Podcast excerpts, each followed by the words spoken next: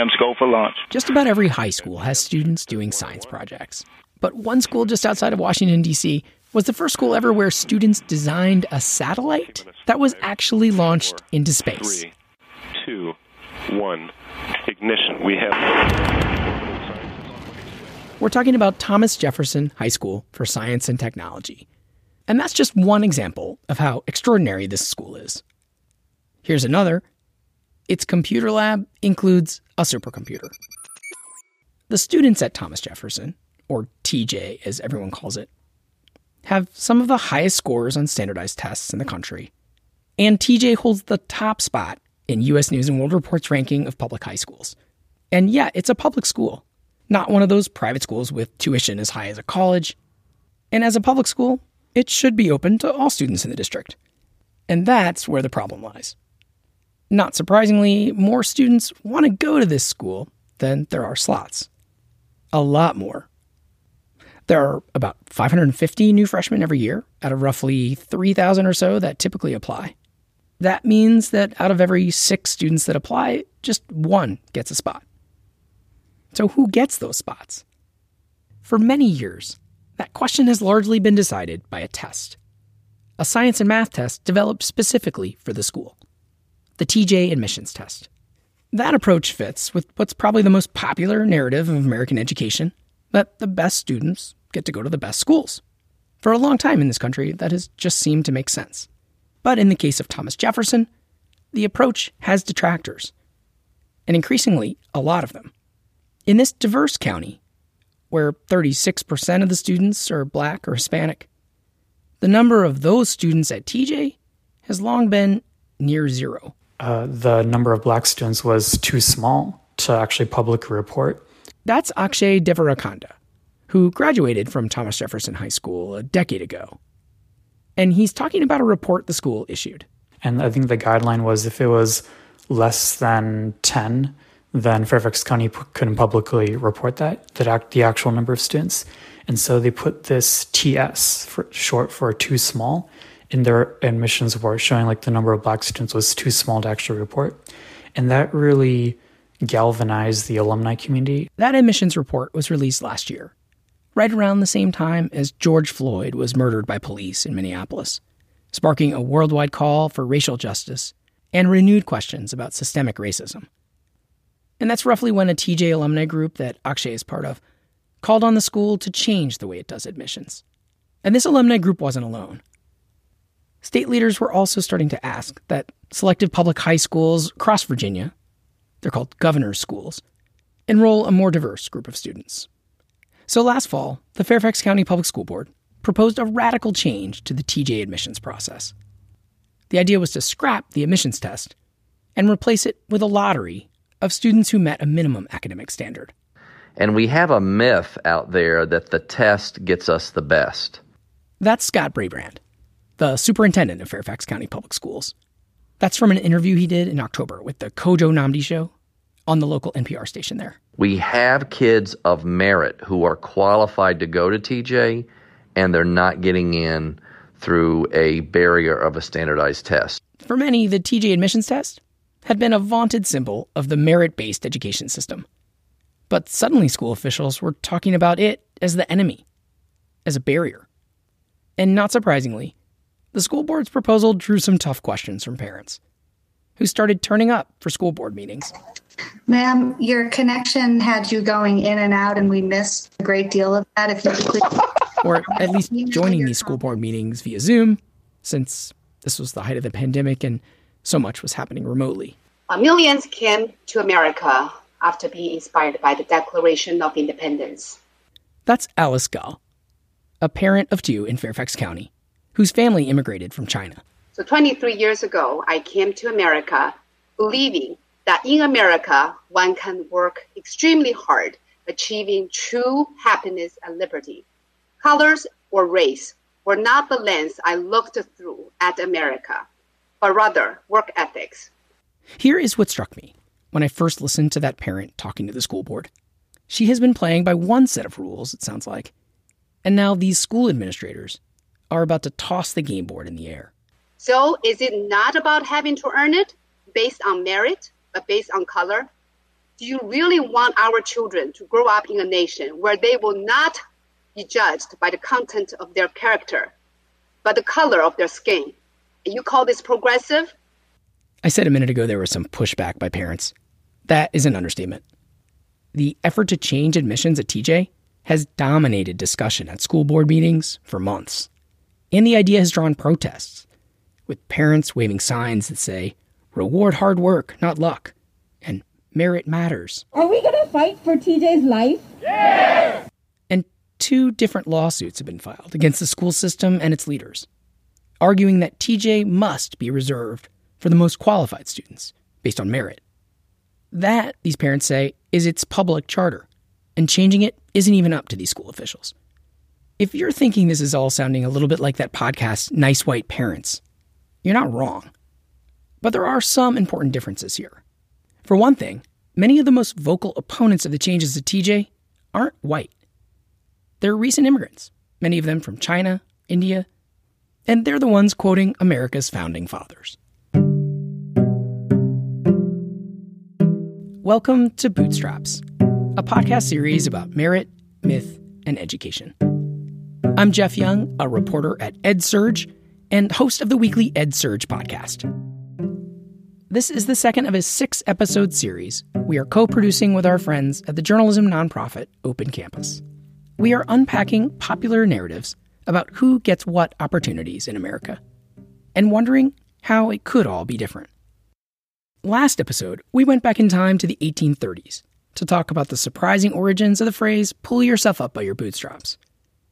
Today, we are zooming right to the present, to a debate that is still playing out at this elite public high school. I was curious to hear more from that parent we heard at the school board meeting earlier. So I reached out to her by Zoom. Alice Gao and her husband live in Fairfax County, and they have two kids. Their 14 year old son is in middle school, and their 8 year old daughter is homeschooled. Gao has an advanced degree, and her husband is finishing a PhD in cybersecurity. As it turns out, though, her son isn't actually too keen on even trying to apply to TJ. I think he's more an outdoor person, like rock climbing is more appealing to him than STEM. Even so, she decided to speak out because she thinks it's important to keep the standards for TJ as high as possible, as something to strive for. You know, it's like you see a Mount Everest. Whether I get there or my son will get there or not, but that's one good aspiration to have in life. And she says she wants people to understand that she comes from a culture that values hard work academically, even if that means making sacrifices.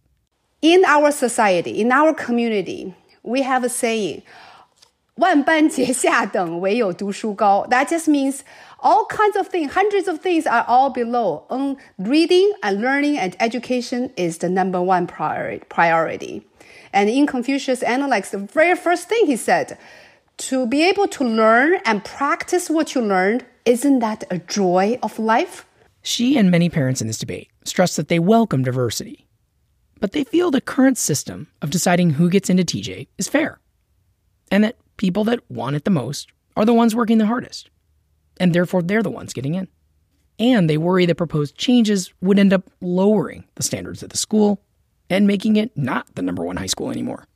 But the problem with the current system of deciding who gets in, according to those pushing for changes, is that the traditional tool for making that judgment is a test.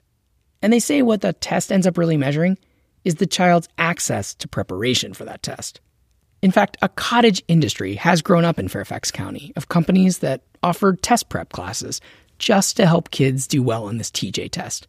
But Alice Gao feels she knows parents in her community that don't have much money and still find a way to pay for the test prep.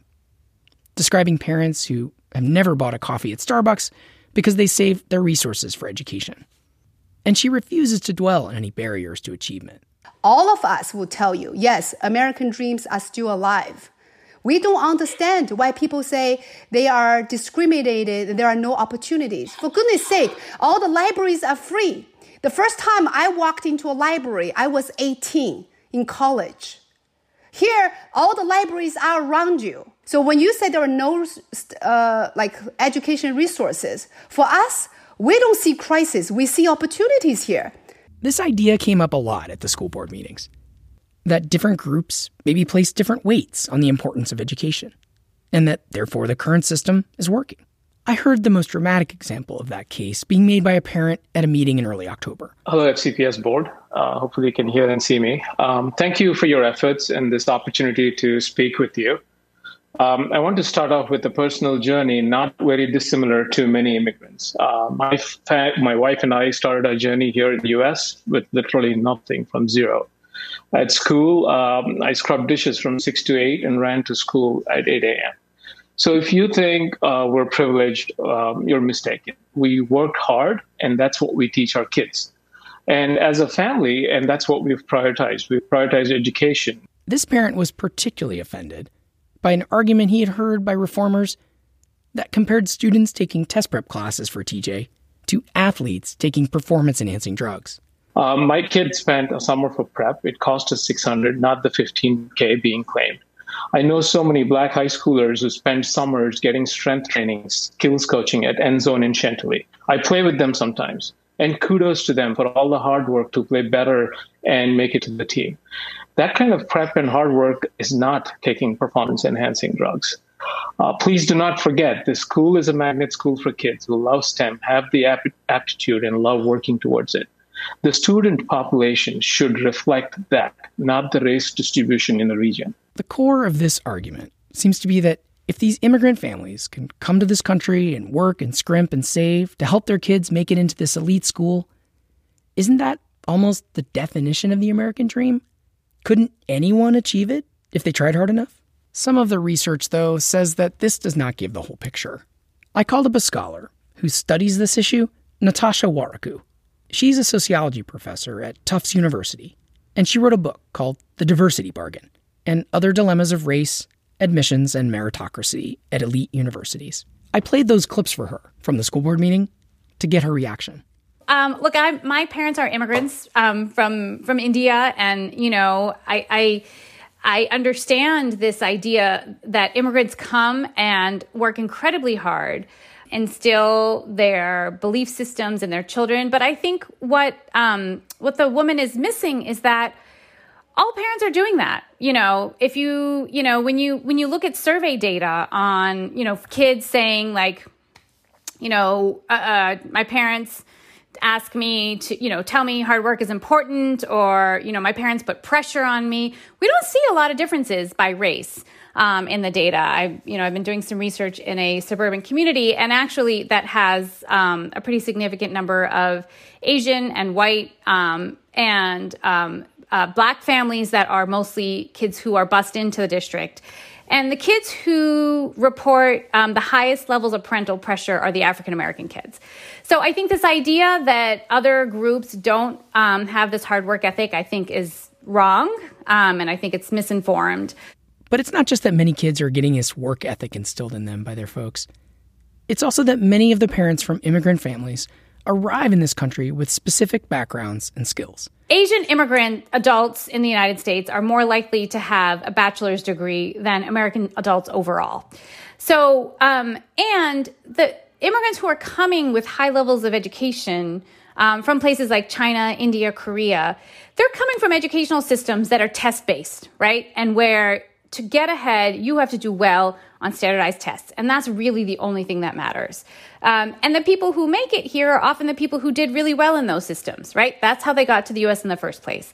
Um, and so they bring with them particular skills in, you know, if we think about testing and testing for admission in a place like Thomas Jefferson, like they know how to do that in a way that, like, they probably know how to do that better than their white neighbors who have college degrees because the white neighbors are used to holistic review, right? And so they are particularly good at that kind of admission. And that's why you'll see Asian Americans overrepresented at a school like that. And Asian Americans are, in fact, overrepresented at TJ.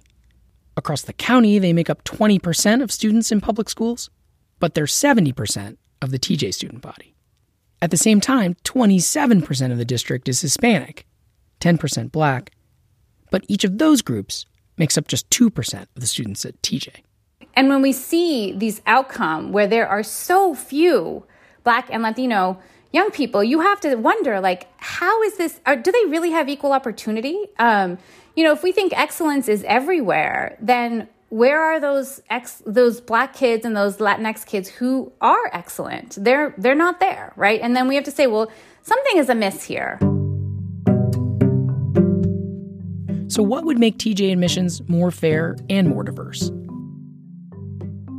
Much of the discussion has focused on the admissions test. And in fact, the school board voted in November to eliminate the TJ test requirement and start coming up with a new system looking into things like grades and other information about students in what is known as holistic review. That move to eliminate the test is what drew lawsuits, including one by a parent group called the Coalition for TJ. Their basic argument is that by law, Thomas Jefferson High School is designed to serve gifted students, and that the only way to determine who those students are is through a test. It goes back to the way Alice Gao, that parent we heard from a minute ago, thinks about what TJ is. If it is Mount Everest, maybe it makes sense that only the best climbers should be allowed to make the ascent.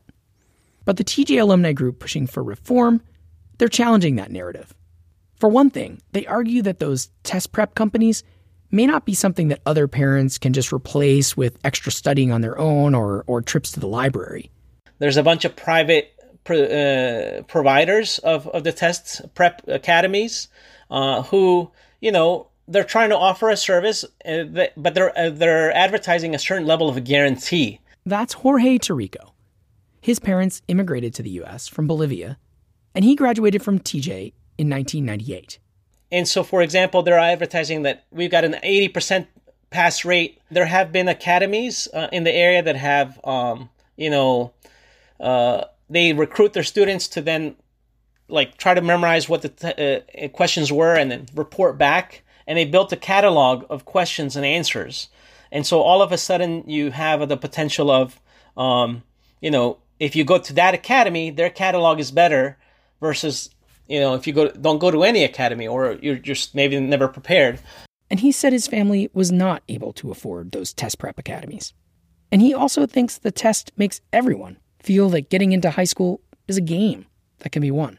It really, I think, would free parents and children to focus on learning for learning's sake uh, versus you know focus like really strategizing how am i going to get to tj because then how am i going to get to the ivies and how am i going to get to that dream job uh, but rather it would encourage them to just focus on what do i like to learn?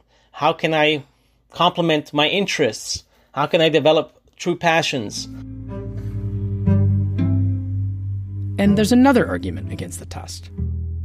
Can you really fairly measure who's the best at science and math among a group of thousands of eighth graders? A key part of this is the idea of spurious precision. That's Akshay Devarakonda again, a member of the TJ Alumni Action Group we heard from earlier. And there's this idea that we can, to a very granular level, really like examine this group of eighth graders who are applying and really exactly determine who is worthy, quote unquote, of admission to TJ, and who who else who else may find it a better option to go to their base high school. And though we really, because of this concept of spurious precision, we really push back against that.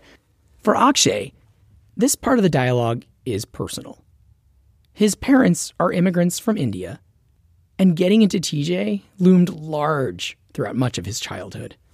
I guess a personal anecdote in sixth grade. In sixth grade, I took this uh, placement test. Everyone took this in um, in my school's uh, in my elementary school's uh, sixth grade then to decide like whether we would go on to algebra one in seventh grade or whether whether we would take it in eighth grade instead. And um, I didn't make the cutoff, so I ended up taking in eighth grade. But for me, it it seems like so small in retrospect, but I just took it incredibly personally then. And I thought that I was, for a long time afterward, even like extending well into TJ, I just thought I was like inherently inferior to other people, that I wasn't as good as other people just because I was like a year behind in math, quote unquote. Just to be clear, he fell behind in advanced math, meaning he wasn't on the most accelerated math track possible at his school. And this made him question his worth and his smarts. The idea of like taking algebra in eighth grade maybe like behind is it made like something I I just like look back on years later. I'm like, what were you thinking then? but um, when there's like such high stakes attached to whether or not a child gets in, it I just can't help but recall myself at that time.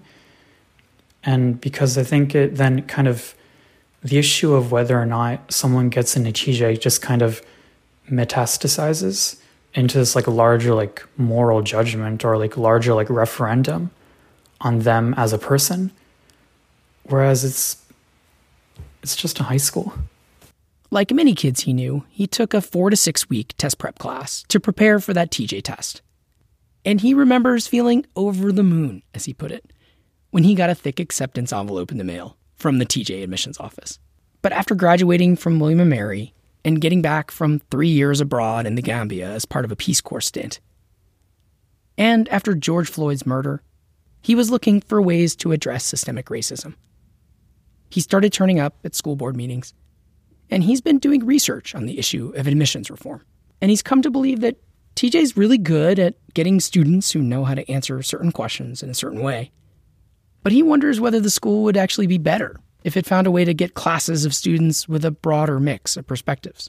There's this notion of, I guess, this like notion of like rugged individualism throughout American history and in American culture. This idea that if you just pull yourself up by your bootstraps, then everything will work out. But really, mindset that we're trying to promote when we talk about equity TJ is this idea of collective merit. The idea like merit is not dependent on just one individual, but how different groups collaborate and learn well from each other. There's like synergistic effect when you have when you when when you make sure that different groups have seats at the table. And that benefits everybody really. What if TJ's quest to remain this Mount Everest based on a rigid set of measures makes it less good at its mission? What if the whole framework of trying to select only the most elite driven students isn't actually even serving those students very well? That's been a key point for another of those TJ alumni activists, Rachel Lay, who graduated from Thomas Jefferson High School in 1996. What the US has to offer to the world is diversity. And I think that when we don't uh, take that into account, we are really, you know, selling ourselves short. We are uh, we are not playing to our strengths, and um, and I think that it's to everybody's best interest that we really reimagine merit um, beyond the narrow ways that we've been defining it. So, what if there was a change in the narrative around what school systems ought to value when it comes to designing their magnet schools?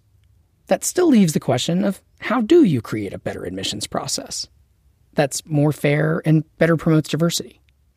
One solution proposed by the school board was a merit lottery. Essentially, you use a review process to identify which students meet the qualifications, and then you enter all those students in a lottery to decide who gets the slots. Plenty of people talk about problems with lotteries, though. They can be hard to design so that they meet the diversity goals, but don't have so many rules and exceptions that they kind of water down the whole point of the lottery. And if you watch the YouTube video of a rally hosted in October by the Coalition for TJ, you'll see that most of the signs being waved by parents focus on the lottery as the biggest objection. Don't gamble with education, one of them said. Reward hard work, not luck. In the end, though, they did eliminate the test, but in December they scrapped this idea of a lottery. Just like many elite colleges do it, they decided to focus on a holistic review. They also scrapped the $100 admissions fee, and they said that the top performing students from each middle school in the district, those in the top 1.5%, will be eligible for admission. TJ is now finishing its first admissions process under this new system, and the report on how diverse that class is is expected to be released in June. This policy and admissions fight can start to feel technical, with legal questions over the school's charter and research about testing. But after talking to so many people about this, I came to realize this passion you hear from so many is because it's ultimately not a technical battle. It's a fight over what exactly this country should stand for, a fight over American values. and the two sides often seem pretty far apart. And so, to see if I could close some of that gap, I invited Alice Gao and Jorge Tarrico back to my virtual studio to talk directly with each other. What you hear is that they both believe that the answer lies in the history of people struggling to achieve something in this country. And they were both trying to find common ground. They just kept disagreeing on what the struggle means precisely. For Alice, that struggle starts with the history of her own family. I am who I am today is because many, many decades ago, my mom, who was in the countryside, side, right, had no paper, no pencil, uh, not no resources. Uh, she went to school. She stuck with school. Uh, she was being the girl, being discriminated, but somehow she made it through, and she was always top of the class. She never touched a pencil until she went to middle school. There was no scratch paper. Her wall was just a mud wall. That was the blackboard. There was no table. It was just a cut open timber on the ground. And then the temperature outside, temperature inside the little shed called school was the same she had a vision. And before she had a vision, her parents had a vision. So if we trace there, then we know who I am today is not by chance. It's not something I wanted, I see it, I want what you have. It's somebody, the generations ahead are willing to do some kind of sacrifice. So what I want to mention is instead of solving problems at symptoms, at the results, or the results we see there's a disparity. Results we see there are huge, you know, um, unbalanced Asian representation in TJ. That's the results. How about the the vision that caused that results? How about the original core value that caused that uh, results? How about that? If we focus on that, then we can solve problems society's problems, the big problems, because big problems takes decades to solve. But Jorge wants to start the story with the struggles of peoples at the very founding of this country. I very much agree that the why is important, right? And I want to tie it back to um, something that Ms. Gao said earlier, talking about the Declaration of Independence, all men are created equal, the you know how this country was founded, and everything else. The why the why is that this country was not founded. Eh, the words say all men were created equal, but the implementation was not that all men were created equal. Women were not equal. Black people were not equal. Indigenous people were not equal. Only white male property owners were equal. You know, and the Asian, so uh, the Chinese, uh, uh real oh, rural workers yeah. were not equal. They were coolie. That is correct. Yes. Yep. The the Worse Chinese were the slaves first because they have to go back to China after they finish a hard job here. Well, they so can't even it, reside here in the U.S. Yeah, I think in 1878 they had a law that they prevented Chinese women from immigrating to the U.S. because they, first of all, they they mischaracterized or they lied about what Chinese women would be. They they only showed yeah. them as being prostitutes and things like that, which is totally wrong right? Yes, this country has had a lot of racist history, right? Uh, so the and why. that's why people all over the world still want to come to this country because it's so unjust. uh, it, eh, you know, well, so I think that what happens is that you know it's also a really strong capital, capitalist country, right? And so capitalism and money, you know, the opportunity it's still there. It's still I land. Still, I would still say, Jorge, sorry to interrupt you, just real quick. Uh, the fact that we are having this conversation, um, that I'm here talking to you, I still feel because America, if it's not destroyed uh, too soon, uh, has a lot of liberty. And I came to America because I felt I had more freedom to speech. So the fact I know is uh, immigrants all over the world come to America because America is not because America is a racially discriminating countries country. Because in China if you go from one province to another province you have certain accent you have certain hair your eyes look certain ways you get this you know uh, the discriminating comments. That's way of life. If we want if, want, if we want to spend our energy split every hair we cannot move there's nothing because everything you said you can validate it but everything i said you i can also validate it people need to go beyond this the time when i believe american dream is over when i believe this is a truly racist country is when i see boatloads of americans going to other country Let's go try to go back to China. Let's go to Africa. Let's all go back to South America. Then I know, then I know American dream is dead. Until that day, the reality is it's not a perfect society. We nobody said America is perfect. We want the founding fathers to be saints, never own. They did what they did. But on the other hand, they wrote Declaration of Independence. They created a system that was a hundred years of a miracle. It's called the difference four different power systems are separated so that they can provide as much just justice to as many people as possible. Nobody said they were perfect. So Alice, Jorge, and I had been on Zoom for a while at this point, and we'd actually run out of time. But I wanted Jorge to finish that point that he'd been making earlier. We'd been touching on the protests that had been happening about racial injustice. And his final thought was about how those protests connect back to all these issues of equity and what public school is even for. Um, yeah, people aren't protesting for just for 200 years ago. People are protesting because of things that are happening now. People come to the U.S. because of the U.S. film and cinema industry that shows that it's the land of opportunity. That's the myth, right? But that myth can be possible. I, I would say in so many ways right now, China has, uh, eh, when I go to East Asia right now, when I go to Korea or Japan, there's so many things that are the future in comparison to the US.